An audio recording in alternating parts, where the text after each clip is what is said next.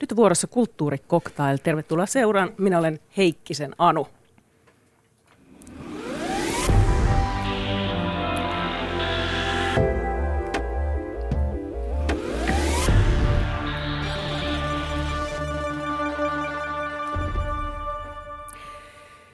Juontaja Axel Smithin ympärillä on pyörinyt aikamoinen pöläkkä tässä viime aikoina ja se vei kulttuurikoktailin salakuvauksen pariin.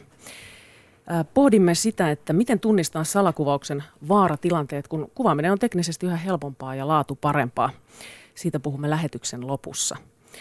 Ja sen lisäksi pohditaan myös sitä, miksi kolmannen peräkkäisen Oscarinsa pokanut Emmanuel, elokuvaaja Emmanuel Lupenski on siis vaan niin törkeän hyvä kuvaaja – hän on kuvannut myös pääsiäisenä ensi iltaan tulevan Terence Malikin Knights of Cups-elokuvan.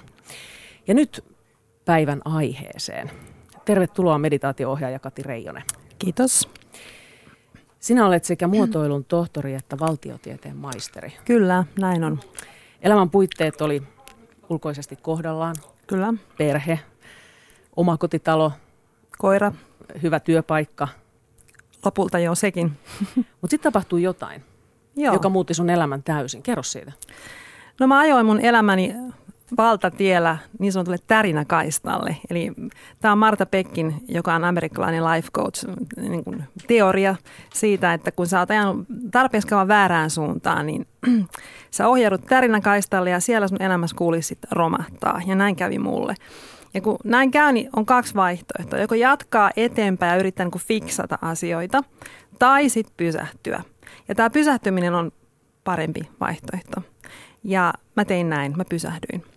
Okei, no mi- mitä sitten, äh, kun sä joudut tänne tärinäkaistalle, niin mit- mitä se niinku konkreettisesti oli? Mitä sulle tapahtui? No ensin meni avioliitto, sitten meni työpaikka ja sitten mun poika sairastui. Ja musta vaan tuntui, että kaikki kulisit romahti mun ympäriltäni. Kaikki se, mitä mä olin rakentanut ja mitä mä olin minkä eteen mä olin tehnyt työtä. Mä olin kokenut, että mä olin tehnyt kaiken oikein. Mä olin opiskellut ja mä olin mennyt naimisiin ja hankinut lapsia ja tehnyt kaiken tämän. Mutta se ei riittänytkään. Mä, elämä petti mut. Ja siinä mä seisoin. Savuamin rau, raunioiden keskellä. Mitä sä ajattelit, että mistä se johtuu, että tämä kaikki tapahtui näin samanaikaisesti? Koska mä olin ajanut mun elämäni valtatiellä väärään suuntaan. Mä olin elänyt toisen, toisten ihmisten tavoitteiden mukaan. Mä en ollut elänyt mun omaa elämääni. Ja, ja tota, elämä johdatti mut sellaiseen tilanteeseen, jossa mä, mä heräsin, mulla oli pakko herätä, koska mä olin niin onneton. Mä en tiennyt, että mä olin onneton. Mä olin ollut niin onneton niin kauan, että, että mä en osaa, mä en nähnyt sitä. Että mä tarvitsin tämmöisen täräyksen, tämmöisen totaalisen niin kuin pudotuksen, jotta mä heräsin siitä koomasta, tai niin kuin mä kutsun tässä mun kirjassani, hukasta mä heräsin tästä hukasta ja sitten mä tajusin, että miten hirveän onneton mä oon ollut aina ja miten jopa ehkä masentunutkin koko mun aikuisikäni.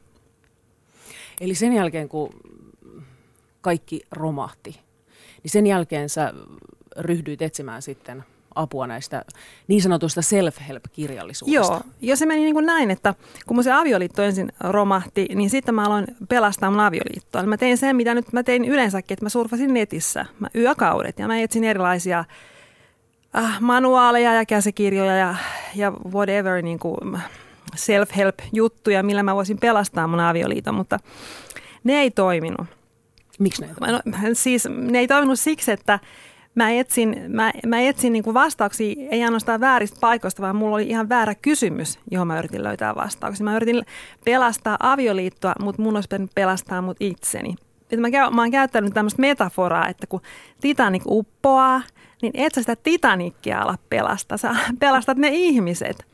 Avioliitto oli jo mennyt, mutta minä olin se, joka tarvitsi ja, pyst- ja jota mä, jonka mä pystyin vielä pelastamaan. Ja tota, kun mä olin tullut siihen tulokseen, että, että tämä avioliiton pelastamisprojekti ei tulisi johtamaan mihinkään, niin, niin mä olin sen jälkeen aika hukas. Mä olin, että mitä mä nyt sitten teen? Mä en, mä en oikeasti tiennyt. Mutta sitten kävi tämmöinen mystinen juttu, jota voisi sanoa, että on tämmöinen vetovoimalaki, interventio, että mä etsin kirjaa kirjahyllystä ja mun käsi osui Louis L. Hain kirjaan You Can Heal Your Life. Ja tämä oli kirja, jonka mä olin saanut, äh, kun mä asutin Vanuatulla, niin eräältä hyvin esoteeriselta tuttavalta. Ja mä en ollut koskaan ollut siitä yhtään kiinnostunut. Se oli muista semmoista uushenkisyys-huttua, joka jos Eli on... minkälaista uushenkisyys? No, Mitä se no, tarkoittaa? No, no, se, äm, no siis sen perus, Louisel Hain siis peruspointti on tämä, että kun sä muutat sun ajattelus, niin sä voit muuttaa sun elämässä. Ja tämä ei aikanaan resonoinut millään tavalla mun kanssa. Mä oon sentään korkeasti koulutettu ihminen. Mä olin tottunut ajattelemaan, että sä voit kontrolloida sun elämässä niin kuin sun teoillas. Mutta tota, jostakin syystä siinä tilanteessa mä avasin sen kirjan ja mä en sulkenut sitä kuukausiin. Se oli mulle täydellinen niin kuin, mullistus. Eli siinä elämäntilanteessa se sitten jostain syystä sit Nimenomaan. Kolahti. Se alkoi puhua, puhutella mua ja puhua mulle. Tervetuloa Noora Hämäläinen. Kiitos. Sinä olet tutkija ja olet tutkinut self-help-kirjallisuutta, niin onko tämä Katin tarina tyypillinen esimerkki siitä, miten ihmiset hakeutuu tällaisen kirjallisuuden pariin? Se on yksi tyypillinen tarina kyllä, että tullaan johonkinla- jonkinlaiseen elämän kriisiin, johon sitten joku tällainen teos tai joku tällainen self-help-kirjailija sitten niin kuin osuu käteen. Ja, ja tota, tämä on myös eräänlainen, tämä niin kuin kriisin kautta self-helpin tai tämmöisen niin kuin, mm, jonkunnäköisen terapeuttisen lähestymistavan löytäminen on myös tyypillinen tämmöisille self-help-kirjojen kirjoittajille, tai se on semmoinen tyypillinen niin tarina, joka, jonka näistä kirjoista usein löytää. Eli, eli, tota, eli, eli vaikeuksien kautta olen löytänyt tämän tavan katsoa ja nyt jaan sen teille. Sanot, voi sanoa, että on ehkä kaksi tyypillistä tapaa että niin kuin kirjoittajan jotenkin etabloida se, se, se oma paikkansa puhua. Yksi on tämä niin kuin oman kokemuksen kautta ja toinen on sitten tämmöinen niin kuin asiantuntemus, että on, on sanotaan esimerkiksi ä, pitkä kokemus ä, psykoterapeuttina tai, tai tutkimu, tutkimuksen parissa tai jotain tämmöistä. Mutta tämmöinen niin kuin omien vaikeuksien kautta saapuminen tämmöiseen niin kuin, self-help-kenttään, se on niin kuin ihan tämmöinen niin ydin, ydinkertomus tässä, että siinä olet hyvässä, hyvässä seurassa.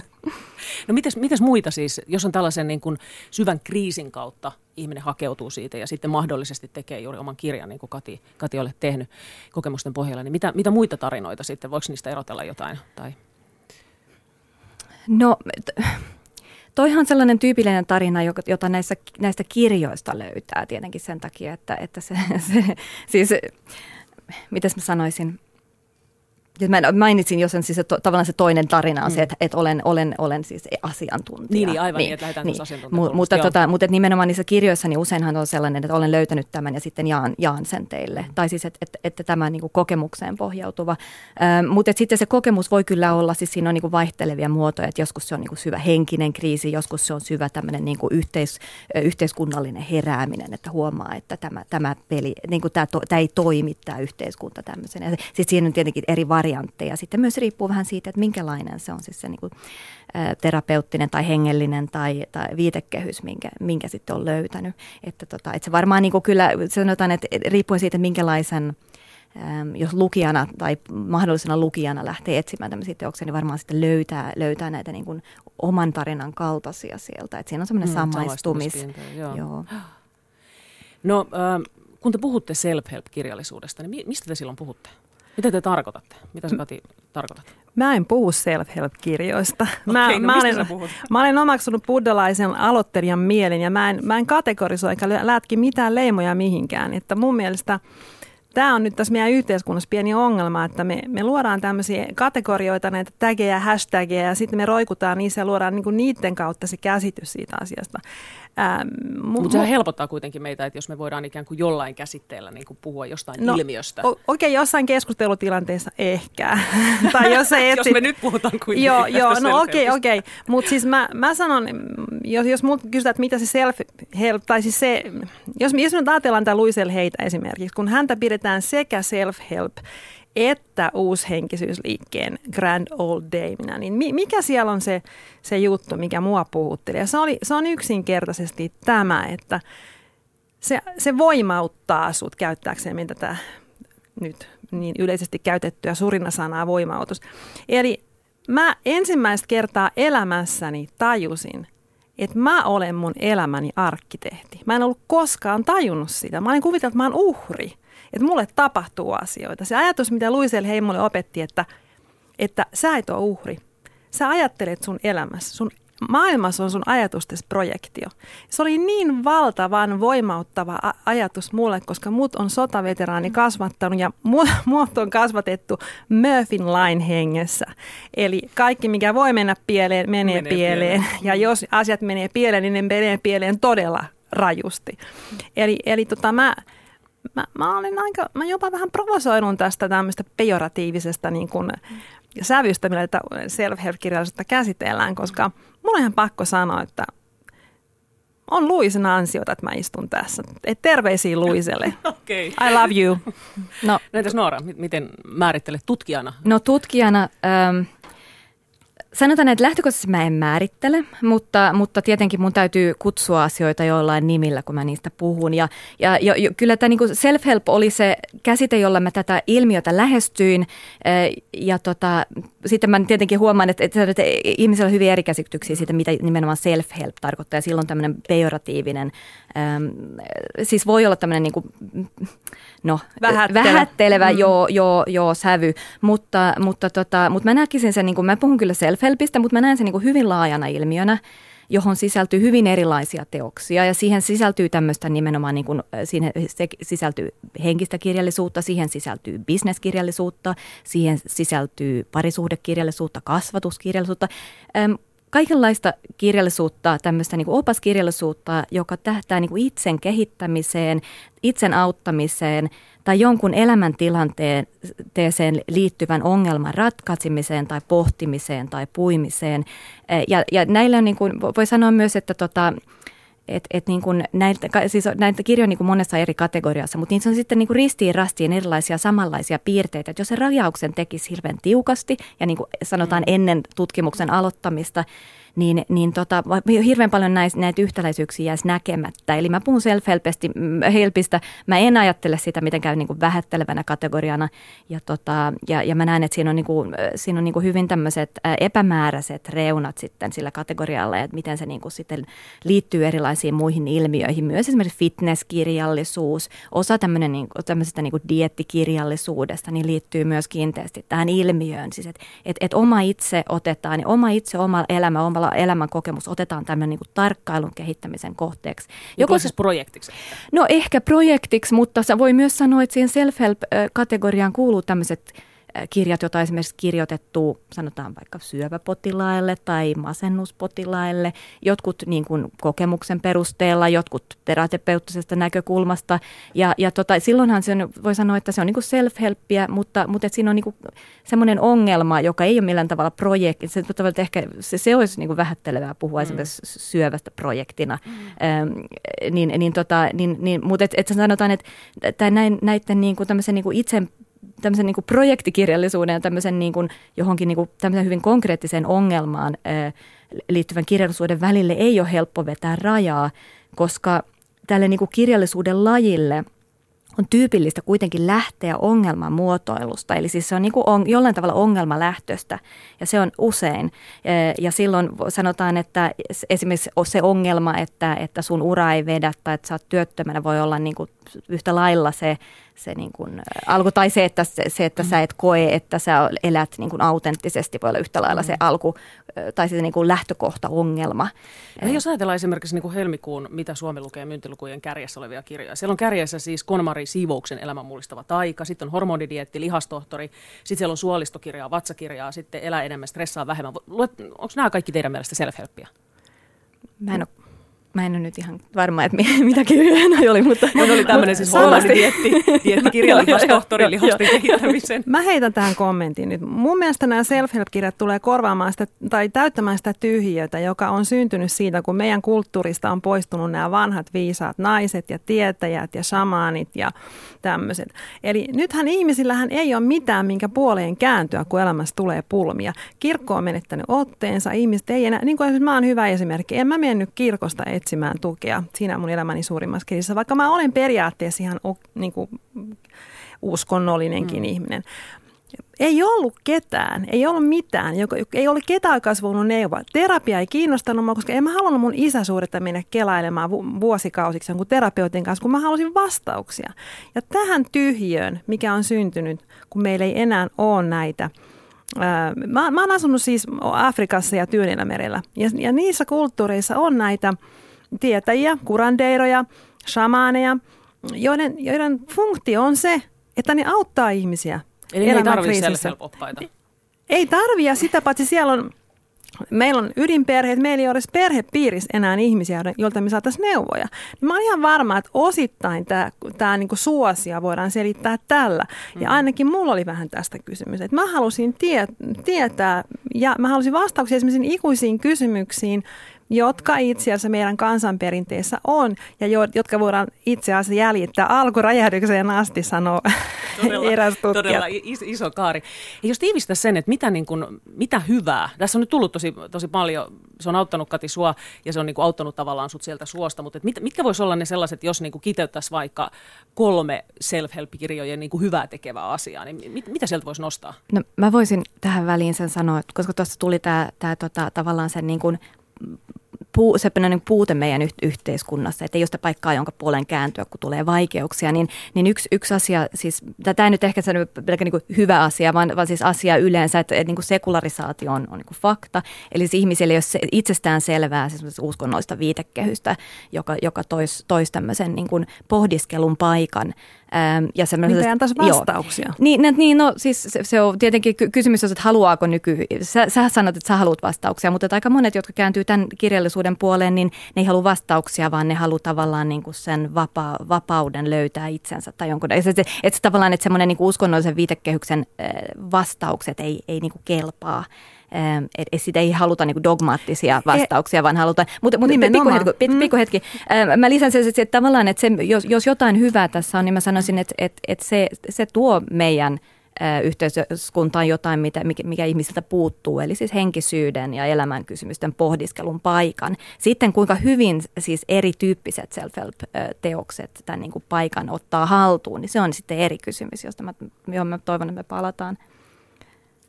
Niin, siis nyt tässä on taas tämä, että mikä on tätä self-help, että onko raamattu self-help-kirja tai katekismus, että miten se nyt määritellään. Se hyvä on mun mielestä se, että ihmisillä on mahdollisuus saada vastauksia kysymyksiin, koska mä luulen, niin, että... niitä haluaa. Hmm. Mä luulen, että mä itse asiassa halutin, jos mä ajattelen, että tämä lukijapalaute, mitä mä olen saanut mun kirjan, julkaisun jälkeen, niin kyllä se niin kuin viestii sitä, että ihmiset on aika hukassa kysymystensä kanssa. Ja semmoinen elämän tarkoituksen pohdiskelu, niin kyllä se on aika yleistä.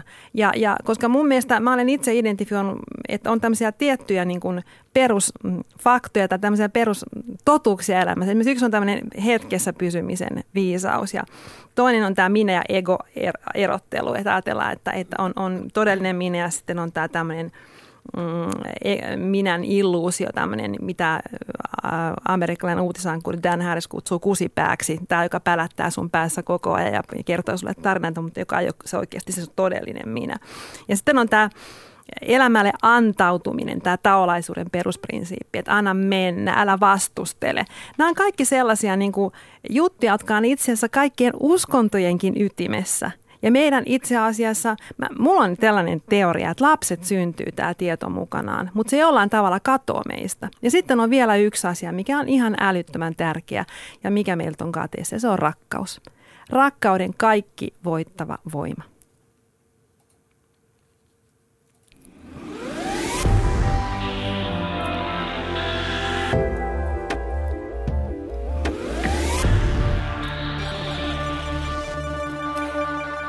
Kulttuurikoktailissa puhutaan tänään siis self-help-kirjallisuudesta kirjallisuudesta ja keskustelemassa ovat meditaatio-ohjaaja Kati Reijonen sekä tutkija Noora Hämäläinen.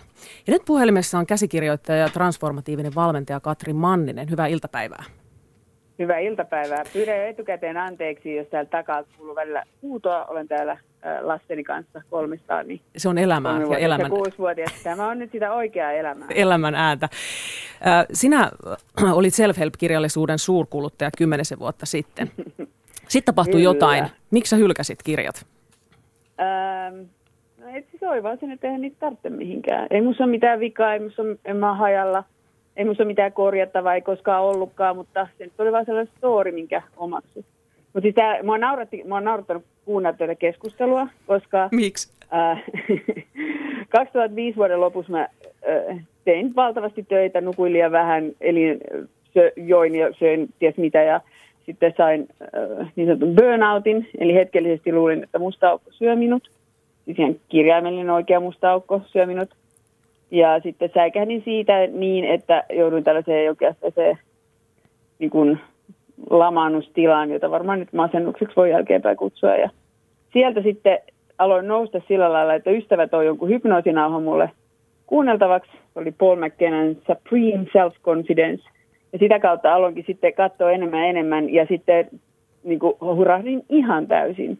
Ja mä oon vielä ehkä ihmistyyppinen sellainen, että jos mä alan tekee, tai mä oon aika, aika ajoin niin joku, joku juttu vetää mut puoleensa, että mä niin kuin perehdyn siihen perinpohjaisesti. Ja mun hulluimmat ajat ollut sellaisia, että mä kuuntelin kaikki noita hypnoosinauhoja, ää, meditaationauhoja ja muita niin kuin oikeasti 24 tuntia vuorokaudessa. Eli saatoin nukkua illalla, kun menen nukkuun, niin laitoin, sieltä pyörii jotain tällaisia alitajuntaan vaikuttavia self-help-nauhoja, jossa oli niin kuin, ää, vaikka tämä Infinite Wisdom, ääretön viisaus ja sitten perään vielä Bigger Breasts, isommat tissit kuin isommat tissit ja sitten päivät kuuntelin just Wayne Diary, Louis L. Heitä ja No mutta hei, mitä, mitä sulle niin. sitten tapahtuu? Että minkä takia sen, niin kun, miksi sitten jotenkin, niin kun, mikä oli se käännekohta, jolla sä tajusit, että okei, tämä ei enää, niin kun, tää ei enää jeesaa mua?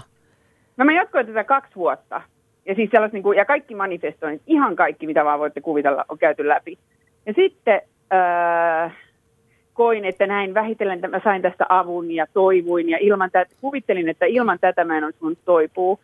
Ja sitten äh, muutin Jenkkeihinkin vielä olin. Ja sitten mä palasin Suomeen ja rakastuin mieheen, joka ei nyt ihan, joka itse on jollain lailla ihmismielen kanssa tekemisissä työn puolesta, mutta hyvin eri näkökulmasta. Ja hän ei, niin kuin, sit, hänellä mä en ehkä saanut niin kuin, hän ei niin kuin innostunut tästä. Ja oli silleen vaan, niin kuin, että, että lopeta toi helvetin kelaaminen, että on todella raskasta, että koko ajan olet sille terapiaa, kelaat ja mietit, kaikkea pitää tehdä terapiaa ja mitä mä tarkoittaa ja mitä tämä tarkoittaa. Ja sitten jossain vaiheessa vaan tuli sellainen oivallus, että hei, nämä tarinat, mitä mä kerron itselleni menneisyydestä, niin ne on vaan, ne on valetta, ne on story. Se mies huomautti mulle, että hei, hetkinen, eihän tämä tarina pidä nyt paikkaansa. Että et sä ollutkaan uhri siinä. Sitten mä olin niin sille, että ei saatana, mä en voi luottaa mun oman niin kuin storeihin, mitä mä kerron mun menneisyydestä. Ja sitten lopullinen käänne tapahtui 2012. Päädyin kuitenkin, seurasin intuitiotani ja päädyin tällaiselle äh, valmennuskoulutuksen jenkkeihin. Ja siellä äh, sitten tämä lähestymistapa olikin tosi erilainen kuin näissä muissa. Ja siellä niin. lähestymistapa on se, että me koetaan vaan meidän oma ajattelu ja paska fiilis kuuluu elämään ja turha siitä nyt tehdä mitään numeroa. Ja ei niissä ole mitään vikaa, ajatukset tulee menee. That's it. Ja sitten mä toisin, että ihan turha näitä tunteita on vakoja ja kelata ja ajatuksia miettiä, että mistä tämä tulee, mitä tämä tarkoittaa. Ei se mitään tarkoita, se no, menee ohi. No, no Katri, miten, miten sä niin ajattelit, että jos mietitään self-help-kirjallisuutta, niin jos ne tiivistäisi jotenkin nämä keskeiset ongelmat, mitä siinä sun mielestä on? Niin kuin se ongelma on se, että äh, just se, että jos siellä niin kuin, äh, lähdetään olettamuksesta, että on väärin, että meillä on huono olo ja että, että se niin kuin, juuri se, että meidän pitää tehdä jotain sille meidän pahalle ololle ja että meidän pitää työstää itseämme ja meillä ei kuulu olla paskafiilisiä, meidän pitää kuulu olla aina onnellisia ja on, niin kuin, täynnä elämää – ja sitten, jos sä, et sus on jotain vikaa tai sun elämässä on joku vika, jos et saa niin koko ajan silleen, jee, mahtavaa. Ja sitten nyt tämä manifestointi, eli tämmöinen vetovoiman lakiajattelu, niin se mun mielestä on niin, niin perseestä, koska siinä sitten ajatuksena on se, että ää, sun pitää, että jos, jos ajattelet negatiivisia ajatuksia, negatiivisia mieleen, niin sitten kamalia asioita tapahtuu sulla. Ja pahimmillaan nämä tyypit ihan tosissaan, Pokkana on sanonut nämä isommat gurut, että Joo, että nämä, jotka joutuivat tsunamin uhreiksi, niin se, ne niin kuin itse omalla ajattelullaan veti puoleensa tämän tsunamin. Ja siis ne on niin vakavissaan väittää näin. Ja toki saanut sitten paskamyrskyn niskaansa, niin on vähän vähemmän niin uutelee sitä. Mutta sitten siinä tulee sellainen, että jos sulla tapahtuu joku ikävä asia, niin sitten sä voit ajatella, että joo, tämä on varmaan se, että kun mä ajattelin niitä kauheita ajatuksia, mun pitää nyt muuttaa ajattelu, niin mun pitää ajatella vain positiivisia ajatuksia, koska muuten tapahtuu jotain pahaa. Ja se kauhean ongelma on se, että me, tavoitella, me ei nähdä sitä, että se hyvän olon tavoittelu on se, joka aiheuttaa sen pahan olon, joka estää meitä kokemasta sitä onnea, hyvää oloa, rakkautta. Rakkauden, jo sillä hetkellä, kun sä tavoittelet rakkautta, sä et voi kokea sitä, koska jos sä koet rakkautta, sä tavoittelet sitä. Kati pyörittelee, tällä, Kati pyörittelee päätään. Haluatko no, kommentoida tähän? Mä oon ollut, mä, Kati, mä symppaan sua, mä oon ollut ihan samassa tilassa, missä sä oot, niin 2008 vielä, tai koska me kirjoitin, 2008-2009, Ja silloin, jos joku olisi sanonut mulle samat jutut, mä olisin ihan samalla lailla. Eikö ei, mä, mä, vaan mietin, eikö mä mietin vaan sitä, että me ollaan varmaan niin rinnakkaistodellisuudessa, Katri, ko- koska sä oot varmaan lukenut joku eri Louis L. Hain ja Wayne Dyerin, koska mulla on ihan erilaiset tulkinnat. Mun mielestä nimenomaan, jos ajatellaan Wayne Dyer, joka on tämmöinen taolaisuuden tuntija, niin hän nimenomaan sanoo, puhuu siitä, että sun ei pidä koskaan syyllistää itseäsi mistä ja sun pitää hyväksyä kaikki, myöskin ne paskat olot. Eli ei koskaan vastustella mitään. Ja musta sulla on myöskin tuosta vetovoimalaista niin todella niin kuin ohut, ohut kuva, että mä, mä en nyt oikein tiedä mihin sä nyt viitat, onko, onko tämä nyt tämä Secret-trilogia vai mihin, Et, että tota, mä vähän niin kuin ihmettelen noita sun tulkintoja, että mulla on ihan erilainen näkemys näistä asioista. Ja itse asiassa ihan, niin kuin, ihan päinvastoinen suorastaan, että mä ihmettelen, että mikähän tässä on nyt syynä, että miksi me kato, katsotaan näitä asioita niin eri näkökulmasta, vai onko tämä just se tapa, miten ihmiset tulkit. Tulkintakysymyshän tämä tietysti voi olla, mutta eihän, ei, ei mun mielestä Louis Hale ole missään nimessä niin kuin kieltänyt esimerkiksi tätä, että, että sun, sun pitäisi kieltää huonot olot ja, ja vaatia itseäsi niin kuin olemaan jonkun tietynlainen päinvastoin. Hän antaa sulle absoluuttisen vapaudella just sellainen kuin sä olet. Ja siitähän kaikki lähteekin. Kaiken niin kuin radikaalista hyväksymisestä. Tara Brah, yksi mun suuri guruista, on kirjoittanut kirjankin The Radical Acceptance. Ja se lähtee just siitä, että hyväksy kaikki. Hyväksy kaikki, älä vastustele koskaan mitään. Tämä on, tämä on se tulkinta. Saanko sanoa? Joo, saat. tapahtui siinä nyt, että mä dumppasin yhteen, kun kysyttiin, että mikä on self ongelma, niin mä dumppasin yhteen siinä äh, niin manifestoinnin juuri nämä secret-kirjallisuuden ja tällaisen go get it, on, niin kuin näin tavoittelet onnellisuutta kirjallisuuden ja sitten myös nämä kaikki nämä, niin kuin, äh, no Tara Braho mun mielestä hyvä, hyvä esimerkki siitä, missä, ei, missä puhutaan tästä radikaalista hyväksynnästä. Mutta että, että siinä mä oon samaa mieltä sun kanssa. Mutta että, että jos kysytään, että mikä se ongelma on, niin se ongelma on se, että jos me lähdetään siihen, siihen ajatteluun, että minussa on nyt jotain vikaa, jos mä en ole onnellinen. Ja että mun pitää lähteä niin kuin, tavallaan jotenkin...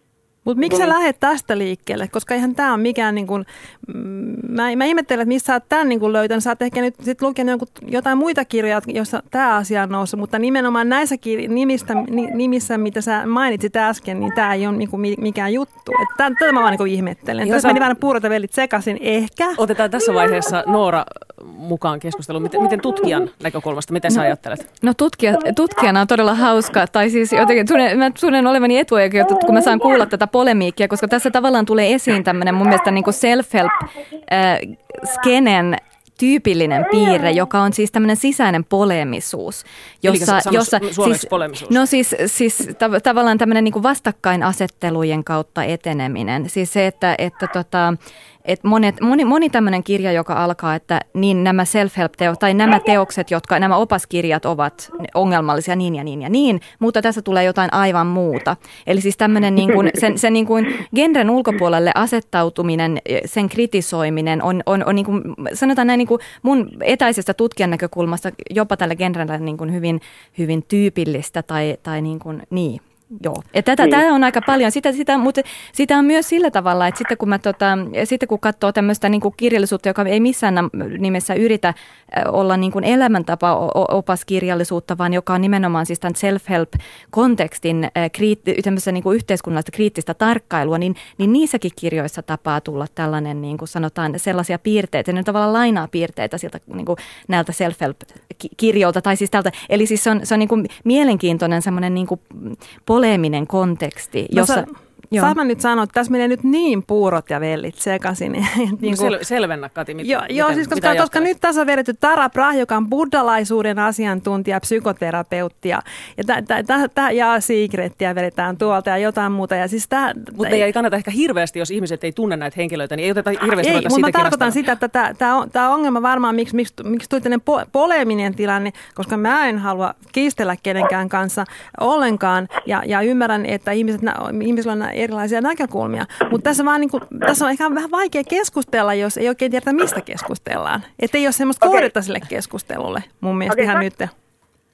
Saanko mä huudella täältä? Mä Saat. Joo. joudu tulee autoon, autoon huutamaan, että lapset eivät voi auttaa.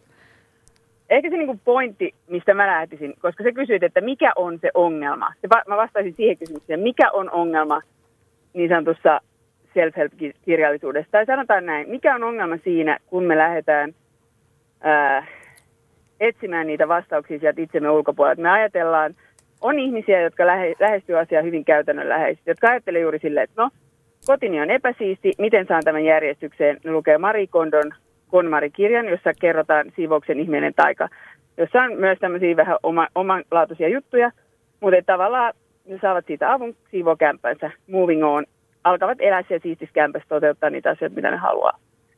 Sitten meillä on, me lähdetään, ongelma lähtee yleensä mun mielestä aina siitä, kun me lähdetään etsiä, meillä on huono olo, me koetaan, että me ollaan jotenkin onnettomia, meillä on vähän epämääräinen olo, meistä tuntuu, että miksi mulla on näin jotenkin paska fiilis.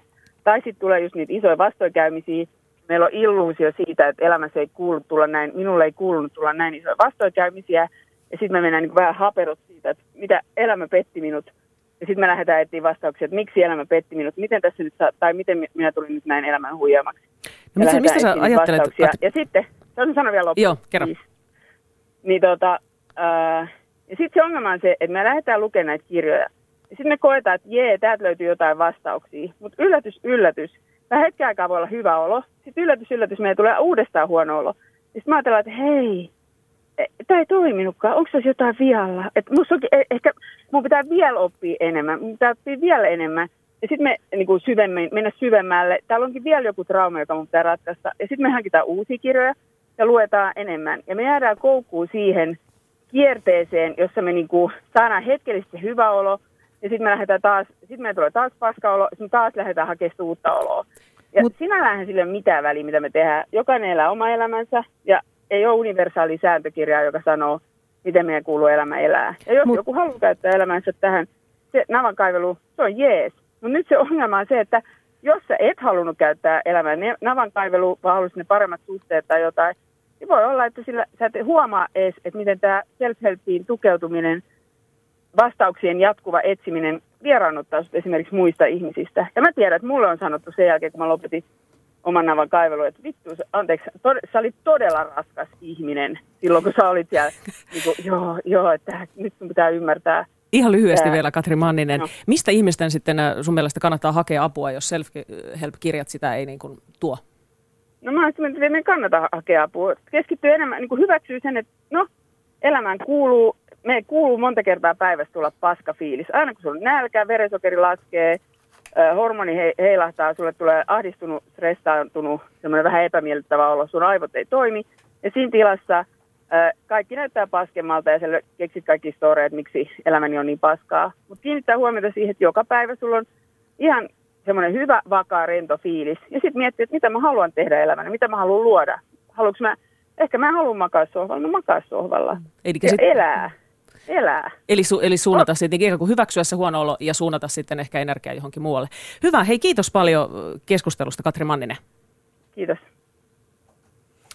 Kati Reijonen ja, ja Noora Hämäläinen. Tässä tuli vähän tiivis tunnelma ja tuli sellainen olo, että ymmärretäänkö me toisiamme, mutta tota, ihan, lyhy- ihan lyhyet kommentit. Ka- Kati, sulla oli käsi pystyssä tuossa. Joo, siis kun mä niin, niin täysin, tai siis mun kokemus on niin erilainen, että mulla se lähti niin kuin sillä tavalla, että mä luin yhden kirjan, sitten toisia, menin koko ajan eteenpäin ja sitten loppujen mä pääsin sinne kotiin, joka mulle oli meditaatio. Ja meditaation kautta mä löysin sen mun oman vahvuuteni ja sen oman voimalani ja sen sisäisen rauhan, mitä mä olen koko 50 kuusivuotisen elämäni aikana etsinyt. Et mulle ei käynyt näin niin kuin Katri Mannisella, että hänen kokemuksensa on hyvin erilainen ja näitä varmaan on ja mä kunnioitan kaikkien kokemuksia, mutta mun kokemus oli tämä ja mä olen sen kertonut tässä kirjassani Lyhyt matka perille, joka kannattaa lukea, koska se on ainakin hyvä tällainen, hyvä tällainen niin kuin kooste näistä, näistä kaikista parhaimmista self-help-kirjoista, mitä nyt on markkinoilla. Laura.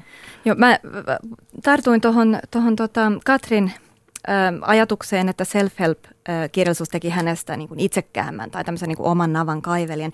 Ja tämä on, tämä on semmoinen kritiikki, mitä, mitä on paljon esitetty sekä, sekä siis tietenkin mitä, mitä niin kuin ihmiset näin puhuu, mutta my, myös ihan siis sosiologisessa kirjallisuudessa, joka käsittelee tätä, että, tota, että self-help-kirjallisuus, on paljon self-help-kirjallisuutta, missä tämmöinen niin kuin hyvin individualistinen näkökulma tulee, mm. nousee niin kuin pintaan ja siinä aina katsotaan sitä niin kuin oman yksilön, siis niin, oman itsen parantamista ja yksilöllistä pärjäämistä ja yksin, yksilön niin kuin vastoinkäymisten voittamista, eikä, eikä sitä yhteisöä, sitä kontekstia, missä ollaan, sitä elämänpiiriä. Ei esimerkiksi, et, et, on esimerkiksi aj, ajatuksia siitä, että self-help tekee meistä vähemmän niin kuin poliittisia tai niin kuin vähemmän poliittisesti tietoisia. Me ei, me ei niin kuin, äh, vastusteta, vastusteta e, epäoikeudenmukaisuuksia, mm. vaan, vaan me ruvetaan etsimään niin kuin itsestämme näitä. Ja se on, se on yksi, yksi niin kuin tärkeä, tärkeä ö, kritiikki, tämä niin self-help-genren kritiikki, josta voi tietenkin olla, joka ei tietenkään päde kaikkeen self-help-kirjallisuuteen, koska sanottiin, että se on niin kuin hyvin laaja, laaja ilmiö. Mutta tämä on sillä tavalla mielenkiintoinen mun mielestä tämä, niin kuin, tämän individualismin kritiikki, että, että jos sitä katsoo vähän niin kuin vielä kauempaa, niin, niin tota, modernille y- yhteiskunnalle on ominaista se, että, että yksilöille laitetaan enemmän vastuuta siitä niin kuin omasta hyvinvoinnista, myös omista teoista. Ja tämä on niin kuin ihan se sanotaan niin, niin kuin yhteiskuntatieteessä jotenkin tunnettu fakta, että siis, siis että modernin, siis modernin yhteiskunnan moderni yhteiskunta toimii sillä periaatteella, että ihmiset on vastuullisia, ne ottaa vastuuta ja kantaa vastuuta erilaisista asioista. Ja nykyään esimerkiksi työelämässä niin, eh, niin ihmiset enemmän, enemmän kantaa vastuuta esimerkiksi omasta hyvinvoinnistaan ja se on ihan niin kuin tietoinen strategia, eli siis näin toimitaan. Joo. Ja, ja silloin sen, sen tota self-helpin funktio siinä ei ole, se ei ole niin kuin oman navan kaivelua, vaan se on siinä yhteiskunnassa pärjäämistä. Mm. Siis että se on niin kuin väline, jota ihmisille tarjotaan, jotta ne pystyisi tekemään sen, mikä niille on vaikeaa. Joo, otetaan ihan vielä lyhyesti Kati Reijonen. Mä sanon, että napansa ei kannata kaivella, mutta sieluaan kannattaa. Jos otetaan ihan semmoinen lyhyt tiivistys tähän, tähän vielä loppuun, keskustelun loppuun siitä, että et, et missä tällä hetkellä, mihin, mihin päin ollaan menossa? Siis tuleeko tämä niin self-help-kirjallisuusilmiö, tuleeko se jatkumaan vai tuleeko jossain vaiheessa rysähtää? Ihan, ihan lyhyet kommentit tähän, että tuleeko se niin kuin käänne, käänne, että ihmiset yhtäkkiä keskittyykin ehkä oman, omasta itsestä sitten ulospäin? No mä sanon vaan tämän sen, että tämä ehkä tämä mun, tulo, tai tämä tontti, mun tontti tässä self-help, self-help-genressä on, on, on henkisyys. Ja mä uskon, että se tulee nousemaan. Että ihmisten tarve, koska tämä kirkko on menettämässä otetta, niin se tulee vahvistumaan ihan varmasti. Nora. Mm, no Mä en tiedä siis, mitä, siis kirjallis, tämmöisenä niin kuin populaarikulttuurin muotona, niin mä en tiedä, mitä sille tapahtuu, mutta et, et se, mikä t- tulee varmaan olemaan me, meidän kanssa kauan, on se tapa, millä ihmiset niin kuin, ää, tavallaan laitetaan niin kuin itse ratkaisemaan omia ongelmiansa. Tai siis tavallaan tämmöinen niin kuin yksilökeskeisyys siinä, miten me ajatellaan, että, että niin kuin elämän ongelmia ratkaistaan. Ja se on ehkä tässä kiinnostavampaa kuin, kuin se niin kuin, tämä, tämä niin kuin kontingenttimuoto, mitä me siis nämä kirjat, millä me, me sitä nyt niin kuin sitten tota, hoidetaan.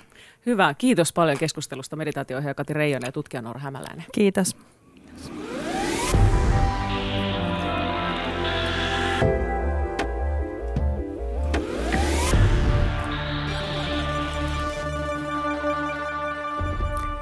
Elokuvaaja Emmanuel Lubenski äh, pokkasi kolmannen peräkkäisen Oscarinsa vähän aikaa sitten ja leffanahan oli siis Revenant eli Leonardo DiCaprion tähdittämä jännitysseikkailu elokuva. Ja tämä kultalinssi Lubenski on myös kuvannut Teres Malikin Knight of Cups-elokuvan, joka on nyt kulttuurikoktailin elokuvaraadin käsittelyssä. Ja Teemu Laaksosen kanssa keskustelevat tästä elokuvasta elokuvaaja Tahvo Hirvonen ja elokuvaohjaaja Pia Andel. Se on elokuva noin neliviisikymppisestä miehestä kriisissä, joka on ollut oman elämänsä sivusta katsojana ja nyt havahtuu siihen.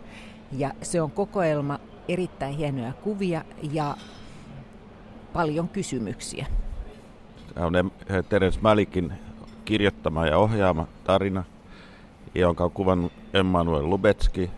Siinä on paljon sisäistä monologia ja fantastista kuvamateriaalia ja siinä kyllä pannaan Hollywoodin ja Amerikan länsirannikon hedonismi paikallensa. Että semmonen, että suosittelen. Jos lähdetään purkamaan tuota kuvailmaisua, niin miten, miten tämä on kuvattu? Miltä, miltä se näyttää? No siinä on paljon kuvia, jotka joko menevät kohti, kamera on jatkuvasti liikkeessä, menevät kohti tai menevät ohitse. Ollaan koko ajan liikkeessä ja se itse asiassa sopii hyvin tämän päähenkilön mielentilaan, että halutaan päästä jonnekin, mennä jotain kohti, mutta se kohde koko ajan vaihtuu ja myös kohde koko ajan katoaa. Sinne ei koskaan päästä. Niin, kuvissa näkyy kaupunkia, luontoa, on merta, vuoristoa, aavikkoa, tämmöistä urbaania ajelua valtateillä ja, ja kaikenlaista. Mitä sanoo Tahvo Hirvonen kuvailmaisusta yle, yleisemmin? No se on kuvattu lähinnä laajalla lasilla, eli siinä on niin hyvin, hyvin laaja kuvakulma jatkuvasti koko ajan, että todennäköisesti vain, vain kahdella eri objektiivilla, jotka molemmat on hyvin laajoja ja toinen vielä erittäin laaja. Ja se on skooppi eli laajakangas, laajakangas elokuva. Ja siitä huolimatta, että se on kuvattuna vain, vain niin kuin laajoilla laseilla, siinä niin kuin kameran liikkeet, kamera voi olla aivan paikallaan, kamera voi liikkua hellästi, hienovaraisesti, tai sitten se voi hosua ihan miten vaan, että ihan sen, sen mukaan, minkälaista tunnelmaa siinä luodaan. Miten ihmiset nähdään? Ihmiset on siinä maisemassa, että lähinnä ne, ketkä siinä on päähenkilöitä, niin ne saattaa olla siinä niin kuin lähellä.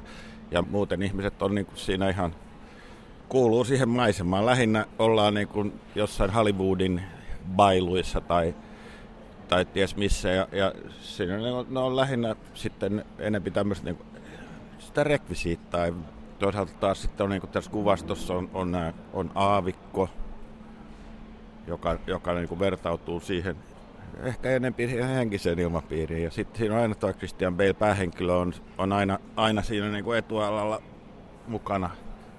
Sitten toinen, mikä siinä on niin kuin selkeästi, mistä, mistä niin kuin aivan ilmeisesti sekä Malik että Lubitski että monet muutkin pitävät, on, on, on toi, niin kuin, että valo on, aurinko on hyvin matalalla, että se on aina, lähestulkoon aina, että siinä ei juuri mitään keskipäivää ole käytetty, vaan, vaan niin kuin valo on aina, aina alhaalla ja, ja, ja tulee matalalta ja, ja siinä on paljon kontrastia ja sävyjä ja, ja niin kuin muutenkin niin kuin kaikki, kaikki kuvat on todella, todella niin kuin upeita ja sävykkäitä, ihan niin kuin kaikki sävyt on käytössä ja, ja ei voi kun nauttia sit niinku ihan tästä pelkästä kuvailmaisusta sinänsä. Elokuvan on tosiaan kuvannut meksikolainen Emmanuel Lubetski, kuten Tahvo Hirvonen tässä sanoikin. Hän on nyt voittanut kolme kertaa peräkkäin Oscar-palkinnon parhaasta kuvauksesta. Viimeksi elokuvasta The Revenant, sitä ennen Birdman ja Gravity. Millainen kuvaaja Lubetski on? Erittäin monipuolinen pystyy kuvaamaan vaikka minkä näköistä tavaraa. Tämä Night of Cups on, on sellainen niin kuin Malikin näköinen, Malikin leffa.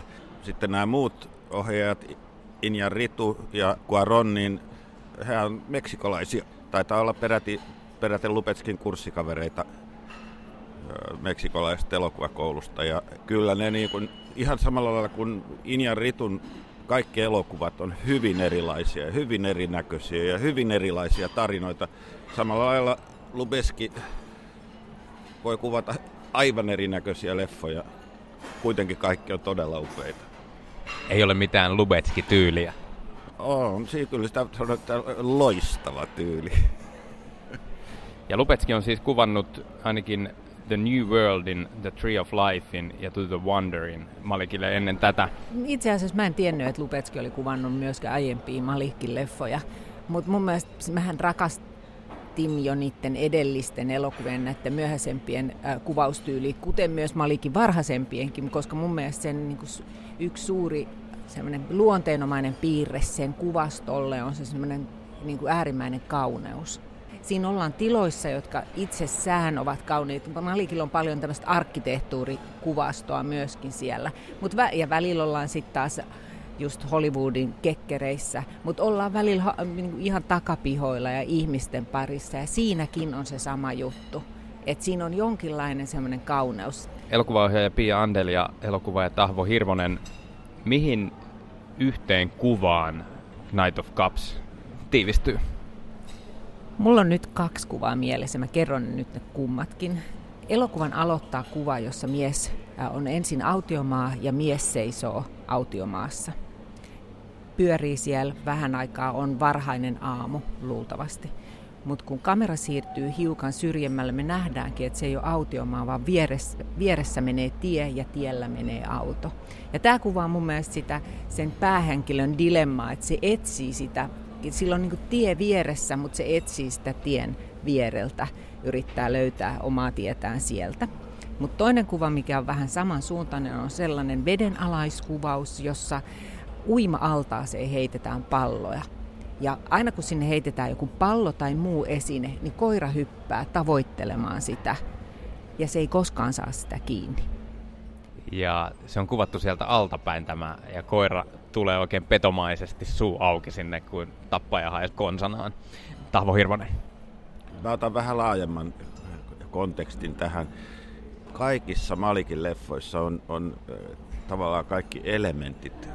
Maa, ilma, vesi ja tuli.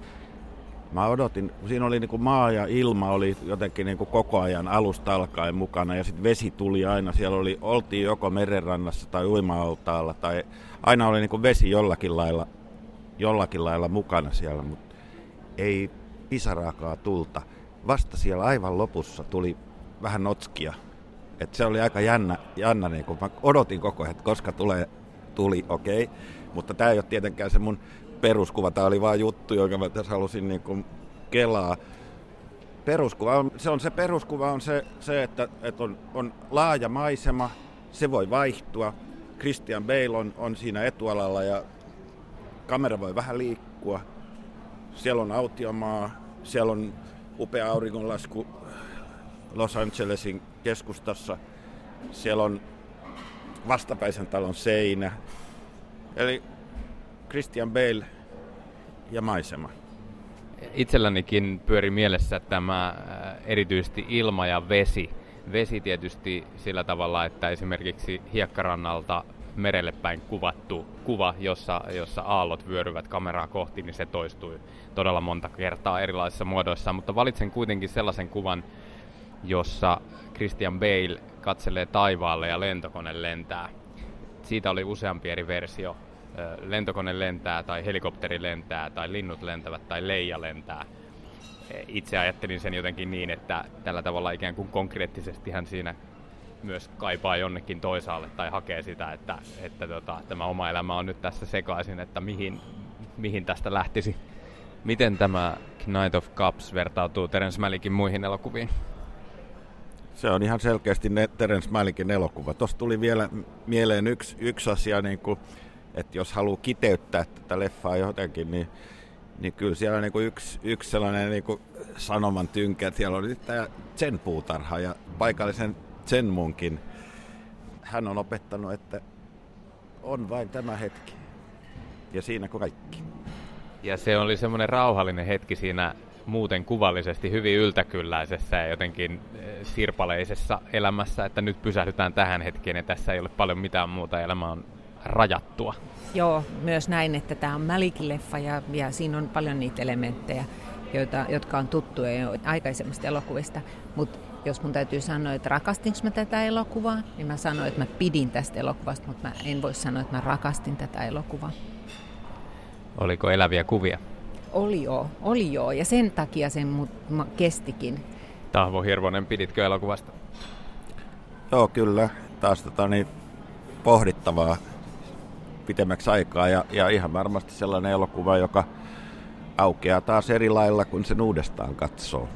Se ei tyhjene, se ei ammennu pois kertakatsomisella ja tämähän niin kuin sopii kaikkiin muihinkin Terence Malikin leffoihin.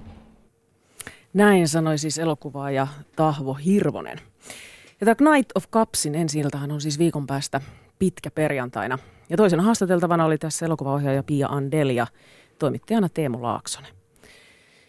Viime aikoina ei ole varmaan jäänyt keneltäkään huomaamatta juontaja Axel Smithin ympärillä pyörinyt, pyörinyt kohu, joka liittyy siis näihin salakuvausepäilyihin. Ja nythän salakuvaus on teknisesti yhä helpompaa ja laadukkaampaa. Ja iso kysymys on se, että miten tunnistaa nämä vaaratilanteet. Tervehdys Olli Kangassalo. Terve. Sinä olet perannut näitä myynnissä olevia piilokameroita ja mm-hmm. pitääkö meidän pelätä, että, että sitten näiden, mitä tällä hetkellä on saatavilla, niin niiden myötä menee viimeinenkin yksityisyys, koska se saattaa olla se kamera vaikka sinun linsseissä.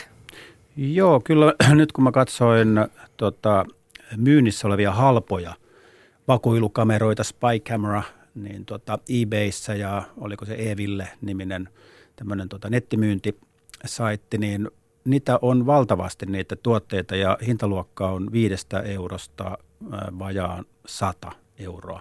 Ja tota, siinä oli ö, oli silmälaseja, oli sytkäreitä, USB-muistitikkua, oli ää, peili, siis niin kuin tavallaan kaksisuuntainen peili, kamerapeili. Sitten oli herätyskello, jossa on ovalasti kätketty Yöpöydälle. kamera. Joo.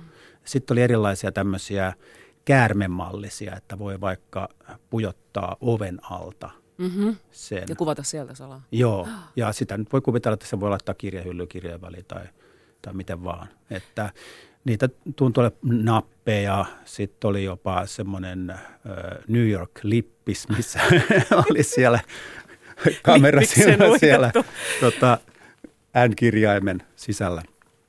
Ja tota, niitä oli niinku, että miten voi tähän varautua? No, mun mielestä tehokkain keino on se, että aktiivisesti tutustumalla uusiin tuotteisiin katsoo niin kun näette, että minkälaisia, koska nämä niin kun, sitten kun näkee, että minkälaisia hertyskelloja esimerkiksi on Mm. markkinoilla, niin nämä on niin kuin sarjatuotantoja, näitä tehdään paljon. Ne on niin Niin ne kaikki näyttää suurin piirtein samalta.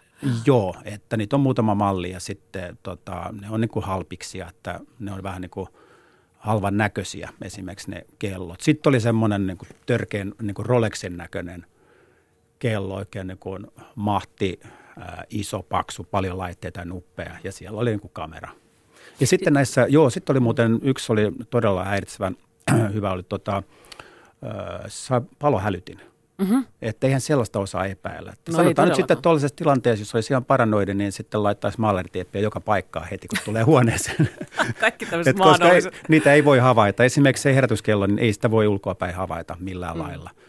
Ja tota, sitten esimerkiksi tämä niin kuin, muistitikku, jos se on vaikka hyllyllä, niin se niin kuin näyttää ihan niin kuin aidolta muistitikulta, Mm. ei semmoista osaa epäillä. Mutta sehän tulee ihan vainoharhaiseksi, harhaiseksi, jos pitää koko ajan ruveta miettimään, että missä täällä voi olla salakuva. Kyllä, ja sitten jos on pahantahtoinen ihminen, Mm. niin voi tuommoisia hankkia. Ja, ja tota, kuvan laatu oli niin kuin HD-tä parhaimmillaan. Mm-hmm. Saako viidellä eurolla? Minkälaista niin laatua esimerkiksi viidellä eurolla saa?